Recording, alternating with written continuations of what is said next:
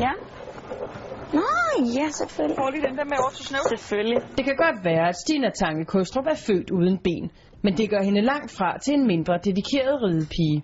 Hej, Basse. Hej. Hun tilbringer nemlig flere timer i stallen dagligt for at kunne være sammen med sin hest Snøv, der er særligt udvalgt til sin rytter. Det var noget af en udfordring. Øh, og vi nåede også at få købt en forkert hest, øh, inden jeg så fandt ham her. Det kan godt være, at det er en fin hest med, med andre rytter, men hvis den ikke er sød ved mig, og ikke er rolig, så jeg kan ride den, så kan jeg ikke bruge til noget. Øh, og ham, han var både en fin hest, og han var rigtig sød. Det var bare ham, det skulle være. Det var jeg slet ikke på noget tidspunkt i tvivl om, efter jeg var oppe på ham.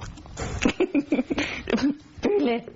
Og sammen er de to til synlædende rigtig gode for hinanden. Altså, jeg kan godt lide at tage god tid til ham, øh, fordi han er så vigtig for mig. Man sætter nok mere pris på de ting, der er vigtige, når man er herude.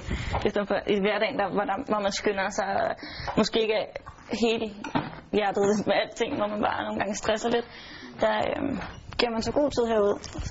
Han er min allerbedste ven. Han er altid glad for at se en. Han er bare skøn. Og det er ikke kun i stallen, Snøvs tjener sin rytter godt. Selvom Stine Tange Kostrup som professionel rytter indtil nu har haft sin alder imod sig. Altså man kan sige, at min ridegave er næsten først lige gå i gang i og med, at jeg blev 16 år og først må starte store internationale stævner. Øh, så der er en hel masse, jeg gerne vil nå, og jeg vil meget gerne, nu skal vi til VM, og det er en stor drøm, jeg i hvert fald med medalje med hjem derfra. Og så også øh, deltage i de paralympiske lege i 2012 i London. Øhm, det vil også være rigtig dejligt. Det handler jo hele tiden om at udvikle sig. Det kan hele tiden blive bedre. Det gør andre jo også. Og hvis man bliver med at være på toppen, så bliver man nødt til at, at kæmpe for det. Og blive ved med at træne. Ej, Bølle. Du kørte med mig.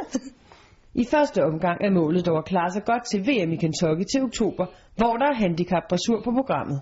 Jeg kæmper derfor for medalje med hjem, og det, jeg vil sige, det er ikke noget, urealistisk mål øhm, overhovedet. Nu må vi se, om det bliver sølv, bronze eller guld. Kom, vi lukker.